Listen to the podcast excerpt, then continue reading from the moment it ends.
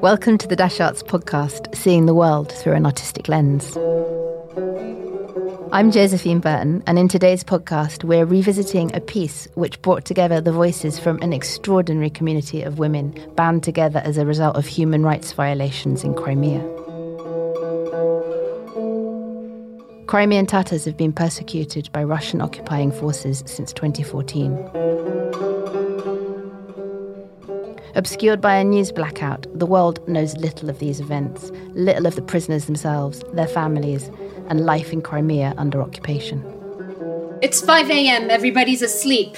All of a sudden, somebody starts banging on the door, the alarm goes off. When they uh, asked me to bid him farewell, I refused. We won't say farewells, you will be back. We hear from the wives of the political prisoners who've been arrested for the act of documenting as citizen journalists the reality of their lives. The women describe their friendships, their love affairs, and the impact that the imprisonment has had on their families and themselves. Oh, yeah, there was there was one he tried playing the nice cop while the other one never let us go. So so we were sitting there, you see, and um, the nice one, he said to her, Hey, hey, don't be afraid. Nothing bad's going on. It's all good. It's all good. And she, she, she replied, What's good about it? You came. That by itself means nothing good is happening. Fifteen people entered at once. They showed the warrant straight away, which said, well, namely that Timur was going to be imprisoned from 20 years to life. And so they began searching the living room here. They examined our computer from top to bottom, took his phone, and they started moving little by little into the hall, the kitchen, rummaged through the freezer of all things, the microwave, put their hands on every bowl, every plate. And when I asked them what on earth it was they were looking for, they, they said it was something about literature and weapons and so on. When they finally reached the bedroom, they turned their attention to the children's backpacks and started investigating every page of the report book and every notebook.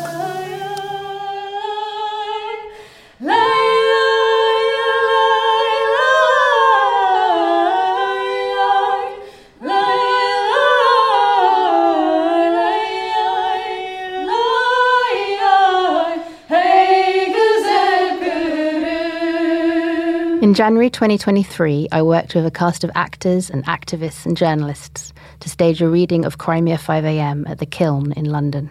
We'd actually planned to produce the show before the full scale Russian invasion of Ukraine, and with the advent of the war, it became even more important to tell the story. There's an increasing awareness that the war can only have happened due to the earlier occupation of Crimea in 2014, and the war can only fully end when Russia retreats from Crimea. There's so much history, so much context that goes even ahead of 2014. After the show, Rory Finnin was able to give us a taste of this. Rory is an associate professor of Ukrainian studies at Cambridge University. It's worth us stepping back for a moment. Russia, as we, as we know it, is best thought of as an expansionist land empire. And Crimea is, is one of its most prized colonies. And it's prized because it's a center of myth making about both the Russian Empire and the Soviet Union. And the thing about this particular myth is it's burdened in a way with the paradox. And the paradox is that uh, the Russian state is, is great, that its greatness can spread far and wide, but that this greatness is somehow natural. And the Crimean Tatars represent how this is untrue. On the peninsula, the Crimean Tatars have been a long standing sovereign national minority indigenous people recognized under Ukrainian law now uh, for centuries. In the 19th century, decades after Catherine II annexed Crimea in 1783, there were attempts by the czars to ethnically cleanse the peninsula. And in fact, uh, Tsar Alexander II used this term ochishchenie to, to cleanse um, the uh, Tatar population from the peninsula. Uh, in 1850, Crimean Tatars constituted about 80% of the entire population of the peninsula, but by the turn of the 20th century, they dwindled to uh, 25%. So Stalin in the 20th century uh, sought to finish what the Tsar started, 1944, he deports the remaining population of the Crimean Tatars, around 200,000 people, to Central Asia. So you saw all these points of origin for so many of the activists in Uzbekistan, for instance. Uzbekistan and Tashkent in particular was an extremely important center of the uh, Crimean Tatar national movement in the 20th century. And so in the twilight of the Soviet period, the Supreme Soviet actually recognized that this deportation was quote unquote barbaric. That was the term they used, barbaric. They allowed finally the Crimean Tatars to return, but it came uh, at a great cost to a very vibrant pacifist national movement. And this is really important for us to understand that the Crimean Tatar national movement in the 20th century was by far the most organized, uh, the most compelling, the most influential movement of dissent in the Soviet Union. So every single uh, group or movement um, that emerged in the Soviet period took a lot of cues from the Crimean Tatars. This is something we've forgotten in a lot of contemporary Sovietology, um, but it's really important to recognize now. And that pacifism was key. Um, they, they believed in nonviolent resistance. So, fast forward to our current day, and because this is a huge threat in so many ways. There are, let's say, two camps into which so many Crimean Tatars are now placed. Nariman Dzhelyal, a more secular uh, Crimean Tatar activist, leader in the Mejlis, as uh, our esteemed colleague Ali Aliyev just pointed out. Um, they are typically um, labeled extremists, and those who are more religiously uh, observant are often labeled, uh, labeled terrorists.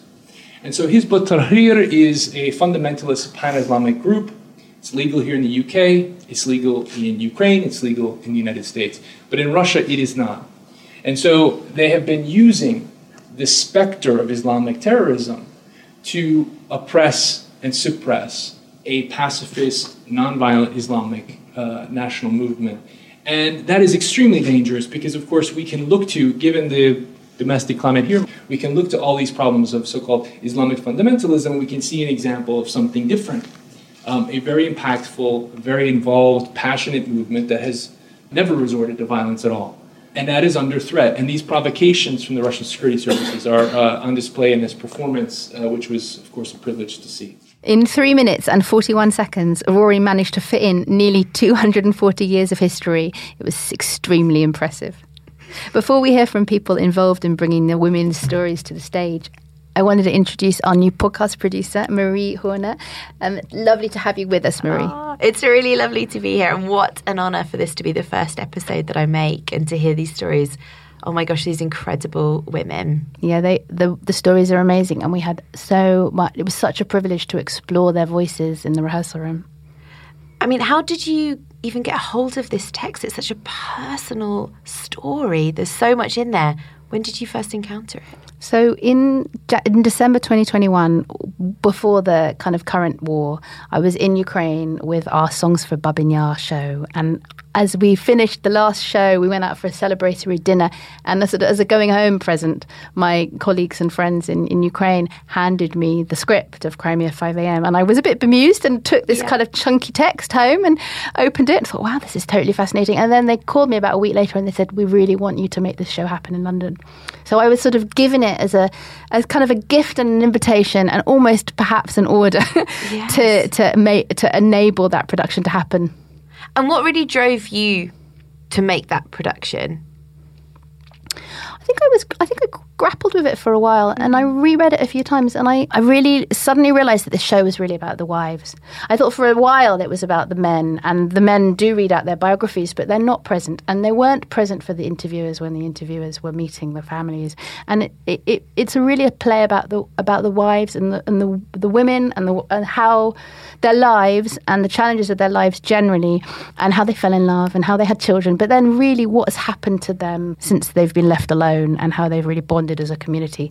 The text is immense. I mean, there are 41 named characters, um, and I couldn't quite work out how it possibly staged the entire piece. So it's a, this is an edited version that we presented in London. The full thing is enormous, but I realised that the, the heart of the show were the lives of the women, and it was that that I wanted to focus on. And that really came across. I mean, when I watched the performance, for me, what just stood out and what I was left with is the, the humanity, the mundane, as well as the beauty and as well as the, the sadness and the trauma that they're left with. And I think those very real moments made me reflect on what my family would do, what I would do in a in a moment that's almost completely unimaginable to experience. I was raised up by a car alarm suddenly going off. It was our car. The time was 5:55 a.m. I looked out of the window but didn't see anyone. I went to the bathroom and then when I came back to the living room, it was lit with bright searchlights from the window, and set against those searchlights, I could see the shadows of the men running right here on the drapes. Just like that. Shadows running, running, and running. And I was terrified at the thought of how many of them must have been there outside, and yet the running didn't seem to stop. At that point, I would normally wear a dress to bed because we had been ready for something of the sort for a year and a half, for almost two years. Many of us, I mean the wives, would wear dresses to bed because that would be most dreadful, you see, if they had broken into, into the window, like had broken the glass, gotten inside, and seen us, for example, undressed. It's really powerful listening to Shiraz with that scene now, because it's a few months since we did the show. And um, we talked a lot in the rehearsal room about the energy of the piece. The actors weren't playing characters; they were they were bringing to life the the original voices, the words of these original interviews, and how much emotion that we should bring into the scene. So we had long conversations in the rehearsal room about whether we were how how passive to be, just to be vessels for the original words, or to bring some emotion. And that arrest scene when they start describing how it was to to be invaded, it just felt impossible not to bring some emotion back into that room at that moment because it was the experience was so heightened and um, and I'm just was just listening back to Shiraz, re- where reflecting that note and bringing, you know, working out for herself, navigating that speech and thinking about how it is for her. You know, what she was absolutely in that moment, eh, listening back and hear that feeling for her of how how it would have been for her to be experiencing that moment. I can really hear that in Shiraz's voice and that weight of responsibility, that breath, that exhale breath, mm. it really stood out to me when I was seeing the performance. Um, tell me a little bit more about the group of people that you worked with to bring this performance to life. So it was a, quite a significant cast, not 41 as the um, as as it could have been, but we had a group of I think 13 actors, more women than men because the way that we I staged it. It was all told through the women's experiences. And it was really important for me that we brought together a cast uh, from the UK who of actors and non-professional actors who might have be able to share their own experiences and ref- bring some of their own live, lived experiences to the stage. So we were privileged to have a few Ukrainian performers in the cast.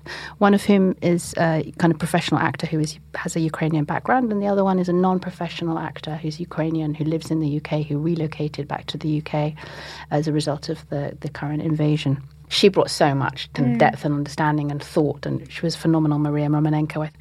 So Maria actually sent me a voice note on my phone a few days after the show. Um, and also, I don't know if you will need this, but um, it was a very interesting experience for me to uh, participate in this with the majority of performers being professional actors because they set a very high standard for the performance and for the rehearsals, not just being a non-professional actor doing this, but also being surrounded by wonderful, wonderful actors. Um, and as a last thing, uh, obviously, it was very important for me to take part in this because uh, it's continuing to tell the world about what's going on and continue to tell the world about something that has been happening since 2014 and, and something that everybody managed to ignore or pretend it's not happening or minimize or talk less about. So I think it was a very uh, good way to tell the world what's happening and ensure that the world still talks about Crimea. It so happened that I, I couldn't go to university straight after school. My father told me, I can't help you. If you want an education, get a job. And so it happened that my sister's husband uh, suggested this cafe in the old town of Bakhchisarai called Ashlama Sarai. I went there and saw Timur. And I started working there. Well, I was working for um, uh, four months, a season. And I had one of those old phones, you know, the dumb, crappy ones with buttons and black and white screens. And everyone else had those expensive ones with, you know, fancy. And Timur one day says to me, Oh, hey, uh, I've got a phone I could give to you, like, for the lowest price. Do you want it? and everyone everyone was like, hey, I'll have it, but he persisted. No, no, wait. I offered it to her because, well, she doesn't have one and I'm kind of sorry for her. Even though everyone had figured it straight away and kept saying, Only she can get the phone for such price. It's He also bought the most expensive ice cream and filled the fridge with it and then refused to eat any of it. Uh, I'm not just, uh, I'm not in the mood for ice cream, so um, you can have it all. Lo and behold, he asked me, well, to have a chat with him. I was the one who paid everyone. I tried to deal with everybody personally, you know. So at first I thought, oh, there's a problem somewhere. Maybe I made a miscalculation. And yet he says, Uh, you see, it's no joke. I've decided to get married. I, I wonder what it all had to do with me. You know, I thought that maybe he wanted some advice about this girl or that. Maybe I put them in touch. And again, I was totally clueless. And then he, well, he says to me, I've decided to get married and uh, I asked you to marry me.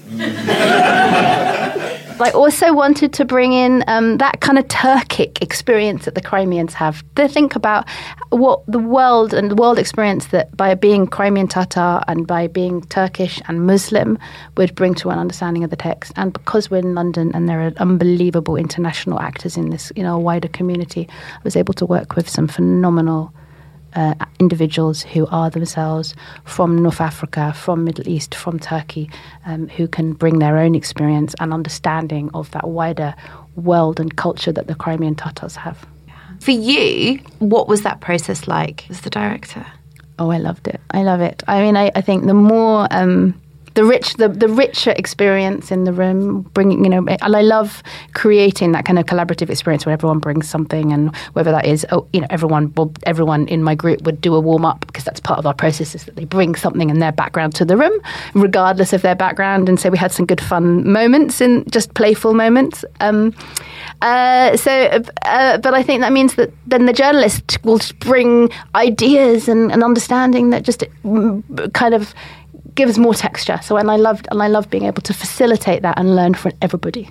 That's something. Do you never feel overwhelmed by the amount? Because you're so good, I think, at responding to the people you're working with. I think that's an incredible skill. But how do you process that amount of input from other people?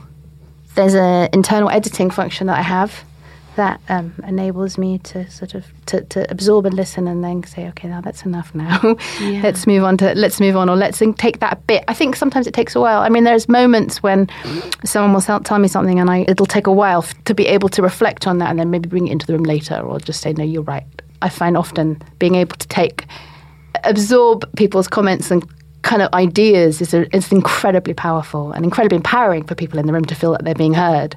Uh, um, and I- it's a good practice for me to uh, create a space where I can listen to people coming up with an idea that's not the idea, the direction I would have gone in, and be able to, to be able to absorb that. So I, I, I practice that. I'm, I'm still not very good at it. My, my, well, my automatic reaction. I mean, I think I'm like that as a as a as a as a mum too. It's like no, immediately no, and then I go, oh, well, actually, maybe that's a good idea. It was a rare habit of Siran. Something not very common to other men.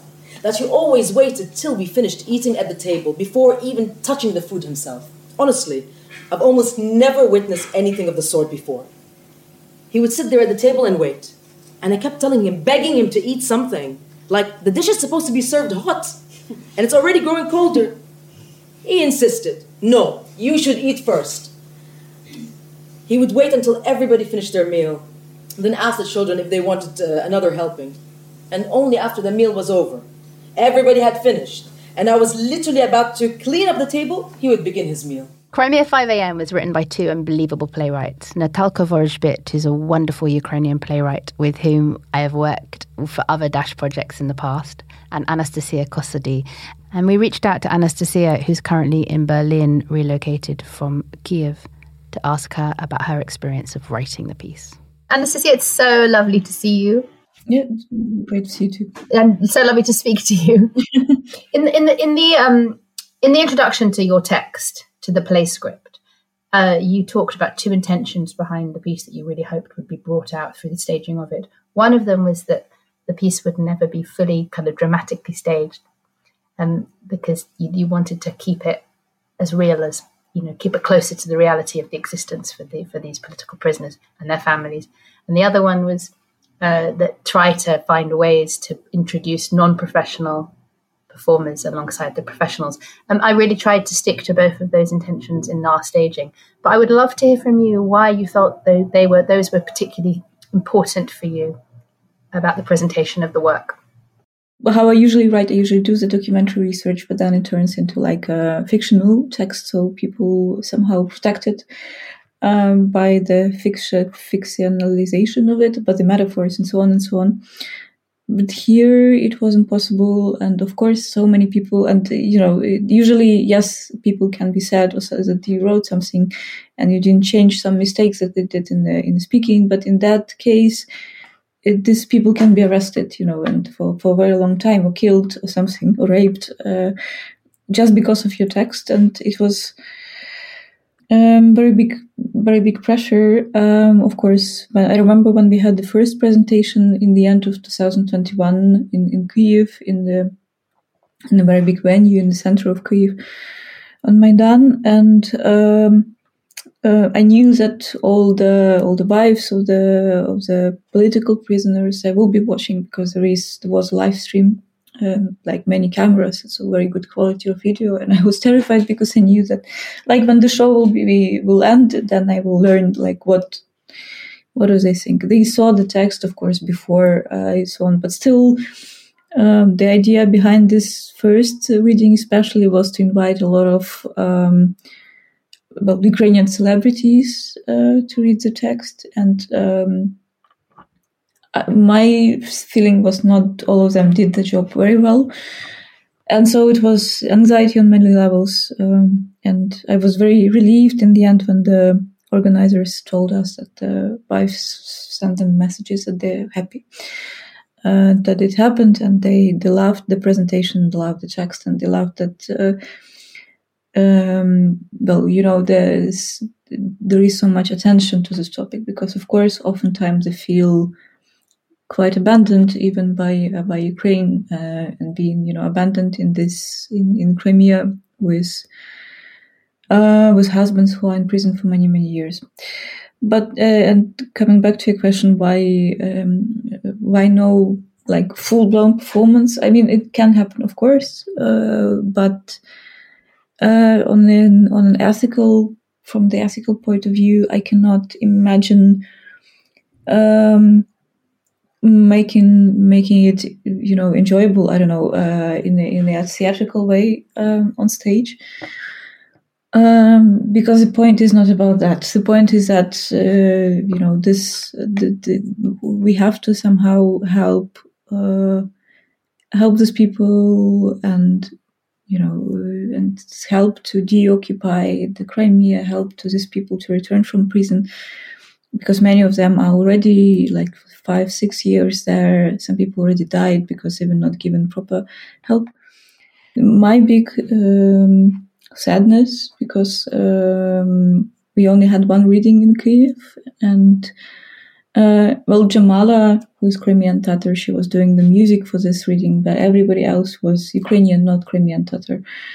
Um, and it saddened me, of course, very much because we are doing the play about them, but sort of without them. Um, and I knew that there were plans to do uh, more and more readings, but they, of course, never happened because of Russian invasion. And when you told me that you want to invite um, Muslim women across like different countries. I was uh, generally very happy about it because I knew, of course, that it will bring something something else to the performance, and it's it's a very um, it's a very good move. They're coming for us as well. So that morning, there was a knock on the door. Um, when he was making his way to the door, putting his shirt on, going through the hallway, I said to him, Hurry up, hurry up, open the door. They will break it down. They'll break down the door. And sure enough, as soon as I said it, they started threatening, saying that they would break down the door. Thankfully, he got to the door quickly, let them in, and when they entered, they saw how massive he actually was. You know, the first thing they normally do is they break the door, they punch you and force you to the ground. But yet they were just standing there, looking at him, watching him. Until one of them said, We won't get physical if you promise to play nice. Okay? Sure thing. Very nice. when I asked them what on earth it was they were looking for, they, they said it was something about literature and weapons and so on. When they finally reached the bedroom, they turned their attention to the children's backpacks, started investigating every page of the report book and every notebook. Aren't the children supposed to be leaving for school? You usually send them to school at this hour, right? And it so happened that he looked through her report book and said, So what, your daughter is an A-list student? Is that it? Hmm? What study groups did you attend? Gymnastics. Any others? You study Arabic, don't you? Yes. Do you like gymnastics? Uh, I have one Arabic class, the one where we study Surah. Ah. Could you perhaps tell us? Just so we know more about the difference. Just in case somebody doesn't know what it all means. Well, we study Surah. We learn about the different prophets. What's your favorite prophet? Oh, my favorite is Suleiman Suleiman. Mm, and why is that so? Because he loves animals. Mm.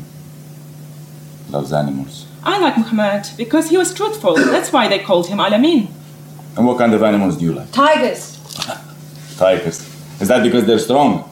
Or because of their luscious fur? And I like rabbits. They're cute and fluffy. They're also very fast runners. Yes, and very high jumpers. Mm, high jumpers, indeed. Now, do you like school? What's your favorite subject? I like all my subjects. I'm the best at tables in my class. You are, aren't you? Oh, well, we are A students. I see. Yeah, I can see that you're A students. They went on to empty the bags and scattered the toys on the floor, and I wondered, now what on earth are you going to find inside the toys? this idea of this investigator who comes as a perpetrator and also asks like I mean very invasive but also like routine questions about like, also children what is your favorite color? What do you like to study in school and so on? We wanted to give this this eerie feeling of um you, you cannot escape of course is questioning I so love that you brought that up, Anastasia, because we had the most thoughtful conversation in the room about that very scene because we had a non professional as well as professional actors in the room with us. And we were discussing that scene. And someone said, what, one of the actors said, why have they kept this in, this very mundane conversation about what, what they're studying at school? Because this is this investigator. He's terrifying and he's having this seemingly quite mundane conversation with the children about their favorite subject and um, what's going on like what's the intention behind like what's going on for that investigator in that moment why does he ask that question and what was absolutely phenomenal was that one of our non-professional ukrainian the, the wonderful ukrainian maria romanenko the, uh, who is ukrainian journalist who joined us came from manchester down to london to be part of the piece she said please do not humanize these people like please do not have this conversation about this russian aggressor. He's an aggressor. He's a, he, he joined up. He didn't need to join up. It was his decision. We shouldn't try to understand them. And it was an absolute moment for me in that in that conversation of like the tension between theatre and and kind of real life. You know that actually that theatre that that's what we do as theatre makers, right? We try to understand. We try to put ourselves in in the shoes of people with whom we kind of sometimes feel discomfort. But for her, it was like it it was just absolutely you know these are the enemy they're doing horrific, terrible things to people. We shouldn't try to understand them because they they are impenetrable. You know what they're doing is pure evil. And I I don't know what your thoughts are listening to me telling you that because I'd love to hear your thoughts on it. It was a really fascinating moment. We went through it anyway.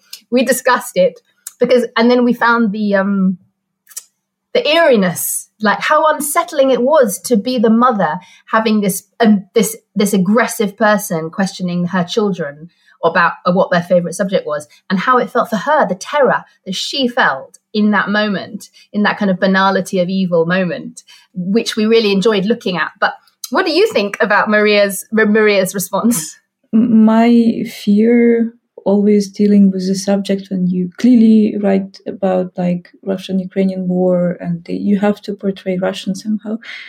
Um, on one hand, um, not to paint them as this caricature, I don't know, like puppet villains. Um, but on the other hand, not to glamorize the evil also too much, which um, happens uh, a lot, I think, and even like with this uh, subject of the this night raids, when the like soldiers come at night and so on and so on, and then this question, you still can make it beautiful somehow in the, in the play, and I think on stage too. But the um, and then you want to think yes what is like what is this uh, you know person thinks about when he asks children like what is so as a good actor would probably do.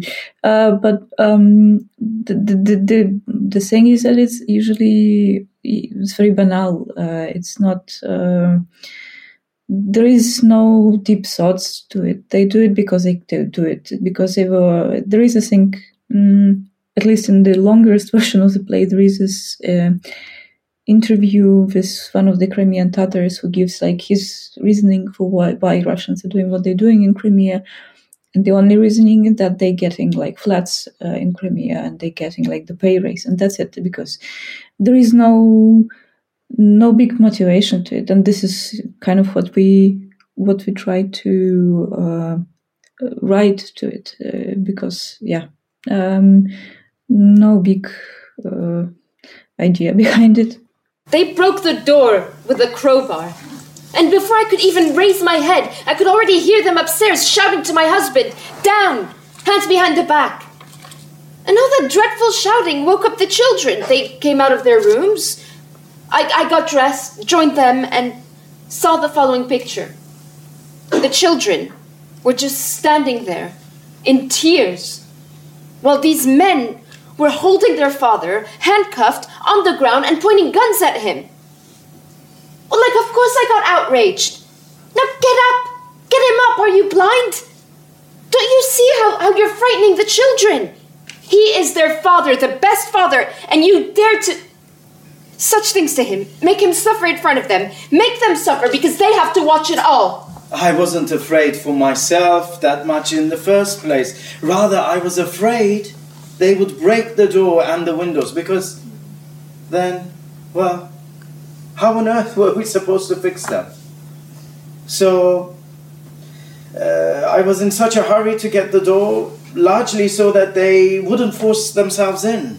Now we are thinking about making a documentary movie based on this, uh, based on based on this text uh, together with director Dmytro Kostymiński, who is now on the front line, but still we are trying to find some funding uh, to make this happen.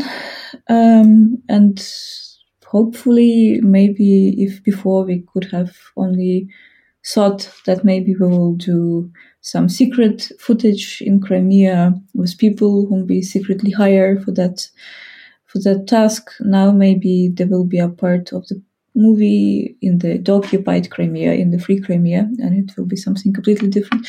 We'll see. Uh, I, of course, very much hope for that. So, what was it like to work with Anastasia? Well, she's an amazing writer, an incredible precision and gaze on life, and a real sensitivity to the material. And so, around that time, I was given access to an extraordinary body of material called the Reckoning Project, which is a collection of audio and video testimonies of survivors and witnesses to the current atrocities in Ukraine that are happening now. They're collecting these these recordings in order for them to be legally admissible in court. And they're very keen that these stories are out there in the world and effectively in the court of public opinion as well. And I've been privileged to have been given this archive of material to turn into a piece of documentary theatre. And Anastasia is obviously the person with whom I want to make the project, having gone through this process and seen how amazing her writing is. And the Reckoning Project is run by some amazing Ukrainian journalists and reporters who are bringing together this material. And at the helm in Ukraine is the journalist and filmmaker Natalia Gumenyuk, who also has spent quite a lot of time working with the families and the political prisoners in Crimea. So during the rehearsal process for Crimea 5 a.m. earlier in the year, we brought Natalia Gumenyuk from Kiev in in via Zoom into our rehearsal room to talk to all of us, the actors, the cast, and myself and the creative team about what's really happening in Crimea. And I met these first five families. Uh, I would remember it was already 2016, you know, two years since the invasion, made this first interview, and they really had the hope that it's just not right. The, the, the court cases, they are not keeping together. It's very easy to prove that these people are innocent. And they were hoping that their husbands would be back in a half a year, in, in a year, in, you know, like, or maybe, in, you know, very soon. Uh, but then they were more and more and more and more. And I remember very well that a year after I came to the, they, they were, they're extremely organized people. Then the next year I came and there was this room where there were 50 kids playing and all the kids were the kids of the political prisoners. So for me, it was very, very, very painful to observe how with the time, every year, you think this is impossible, it shouldn't happen, these people are innocent, and then you see five families, 10 families, 30 families, 40 families, and it's lasting for eight, seven years, you know, like really long time, really long time.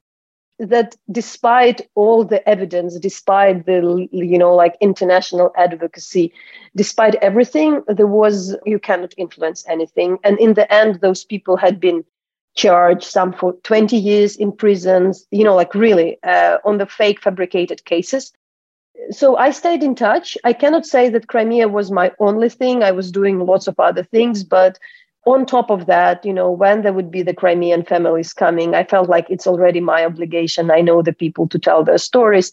So we've been doing like recording the monologue of the mothers and the wives when they would come to Kiev. I would go on later next anytime I would go probably once per year. I would go to Crimea and I would record the story of the political prisoners. So quite a few um, people in the the 5 a.m. play. I remember when I was doing like their first interviews then, just to say, in 2019, COVID hit and it was impossible any longer to travel to Crimea for me.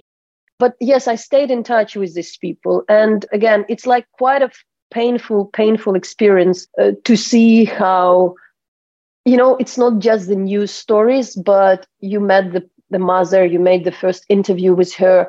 And then, you know, like the person would be for two years uh, under, without the investigation and proper trial, uh, arbitrarily detained somewhere in Crimea, and then this person receives like 20 years. Kind of feels a bit stronger than just news. My always task was to make it the story more international and more, you know, more known, because with the years the connection was a bit lost between, you know, the the rest of the Ukraine and Crimea. Also, I should say, and something I should stress, Russia managed to portray some of the Crimean Tatars as extremists and terrorism. And what I felt that internationally, some of the legal human rights activists and international organization would also be cautious to defend some of the Crimean Tatars, especially those who are like religious. So I, I think that the, the story was not really covered properly and you know treated seriously enough. And generally, there was always the understanding that Crimea is still the Russian sphere of influence. We can do little. So I think disproportion- there was disproportionately less attention to Crimea. For me, it was more clear that without overtaking in a military way Crimea, Russia would never be able to start to launch the full scale war on Ukraine.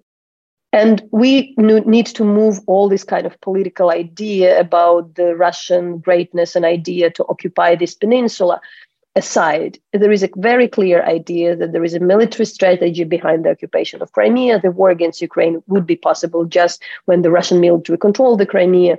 The peninsula is nothing but the Russian military base. You know, like there should be somebody, people on the ground to tell, like, that's hundreds, hundreds of the Russian tanks are there. There is something going on. And the fact that we don't hear much from Crimea now is really thanks to the fact that they were detaining these people for, for many years uh, Natalia, that was phenomenal. It was so interesting. It was so helpful to hear your insights and the journey and your obviously the length of time that you've spent getting to know these communities and to hear your insights about the parties, the, the kind of community of women, families was supported is very helpful because obviously that's the world where we which we're depicting very much for, for our interpretation of Crimea 5 a.m. So Thank you for that. Did you have any kind of particular connection to any of the women? I, I met them. I, you know, I met so many. I, I don't remember exactly who would be in the 5 a.m., but I think I met most of them. Generally, maybe my, my would be impression, they're incredibly strong women. Absolutely. Uh, wives and uh, mothers. It's just amazing. Uh, they are very much supportive of each other.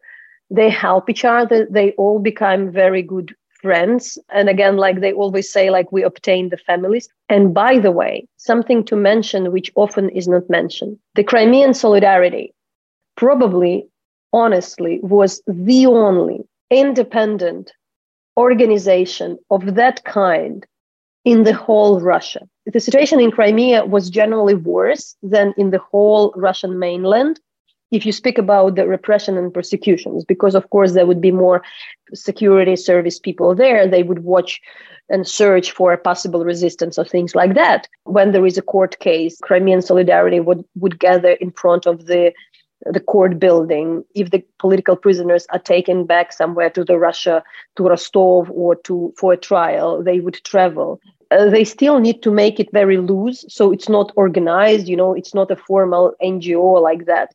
But at the same time, it also was very distinct that in the whole huge Russia, this tiny group of the Crimean Tatars, wives and mothers, and like some relatives would be honestly the only real strong, independent, tiny movement which survived in the whole Russia.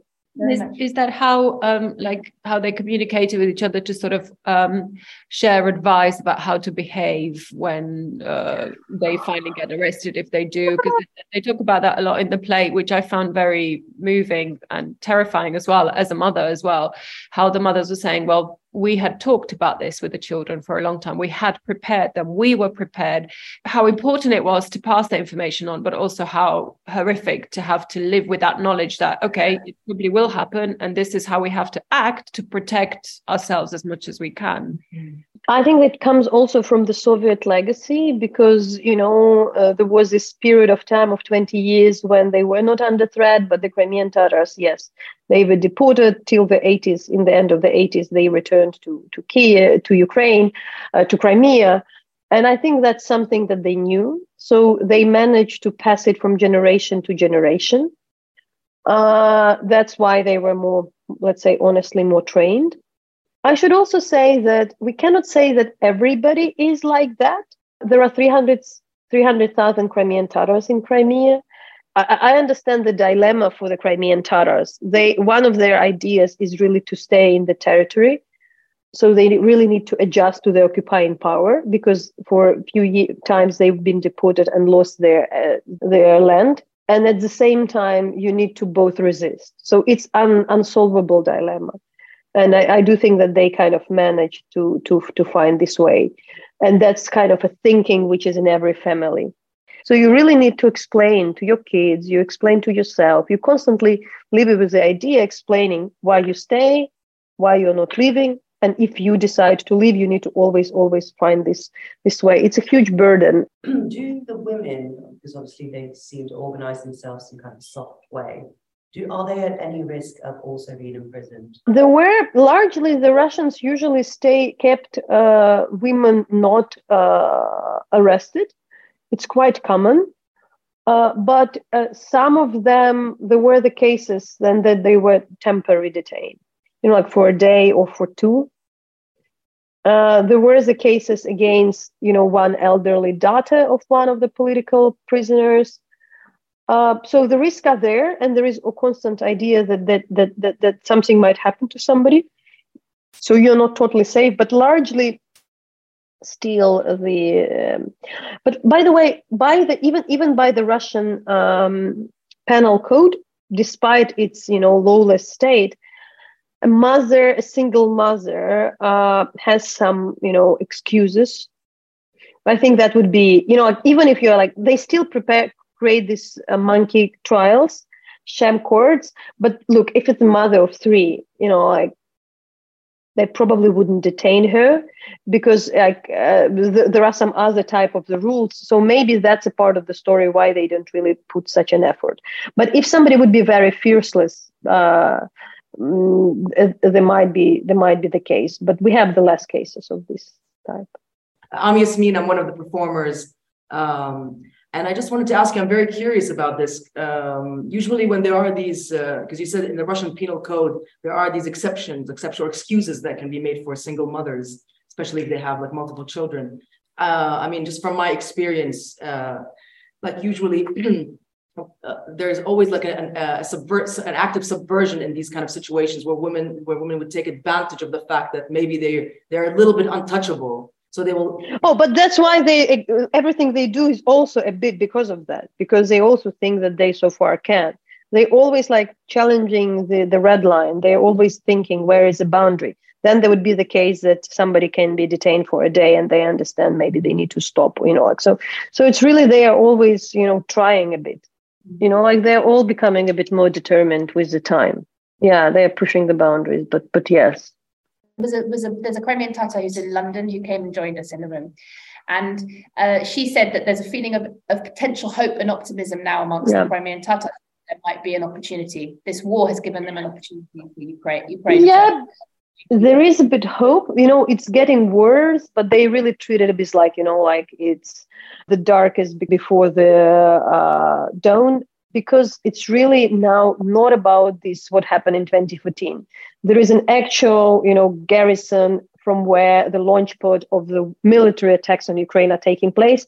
Uh, what we understand that even the americans and the west they totally okay with ukrainians ukrainian army launching the military strikes on crimea you know which wouldn't be the case three years ago at all from the security perspective, there is a clear idea why Crimea cannot stay in the Russian hands as it is. You know, there is some change. On September 16th, 2020, Suleiman was sentenced to 19 years in a high security prison. The defense has filed an appeal.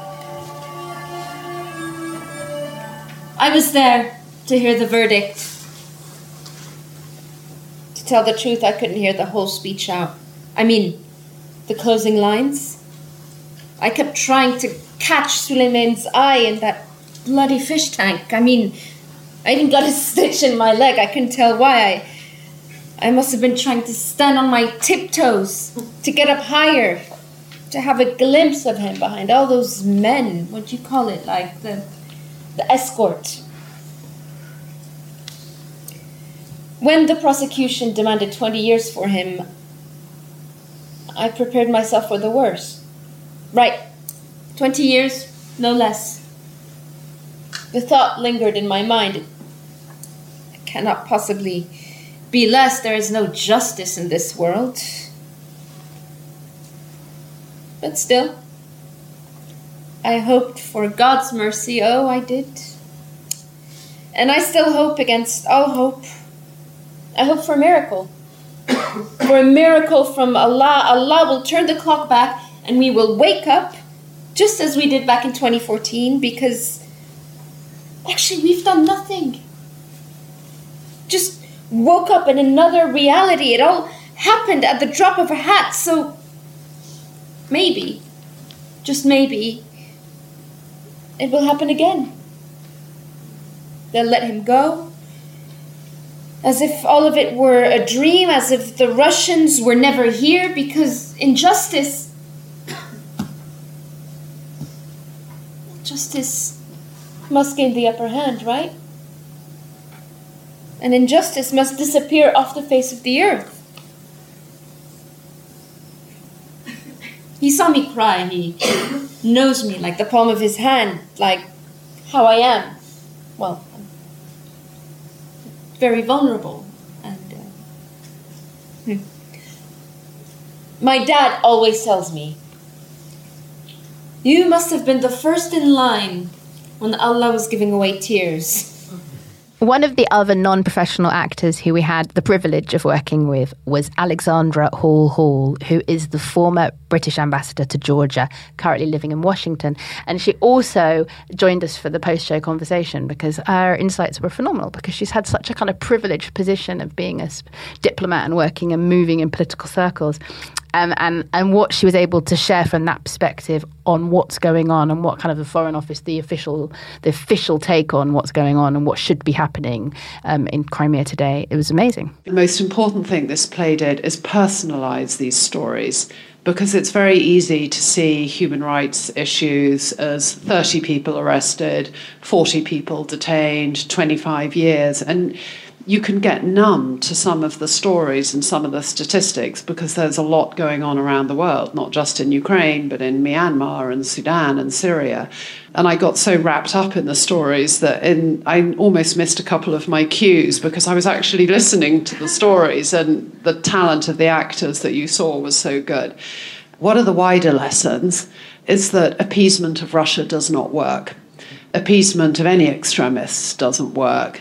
I mean, Ukraine is uh, the first country that has seriously laid down a marker for Russia, but they have to be backed up by all of us. They can only succeed with our resolve, and we have to be resolved to win this war. It's not enough to give Ukraine just enough weapons to keep fighting and keep dying. They actually have to win this. And we finally have to learn the lesson. As some of you will know from my biography, I was ambassador in Georgia. I see what the Russians do.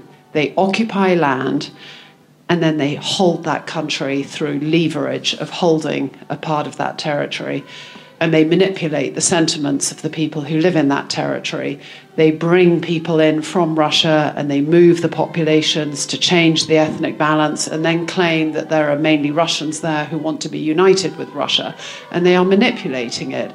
And so there is no stable peace that can be found in Ukraine as long as Russians remain on Ukrainian territory and believe they have a right to part of Ukrainian territory. When faced with what feels like an insurmountable problem that feels geographically so far away, I found it vitally important to remember how relevant it is and how tangible change can be while these men are still being held in prison for years.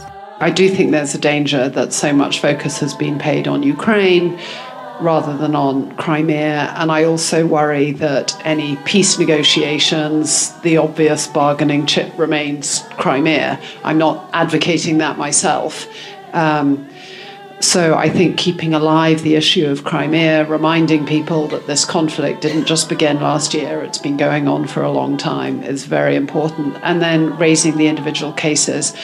As the head of human rights in the Foreign Office, the letters we got from individual members of the public bringing to our attention individual prisoners of conscience, and these men are prisoners of conscience, is very powerful.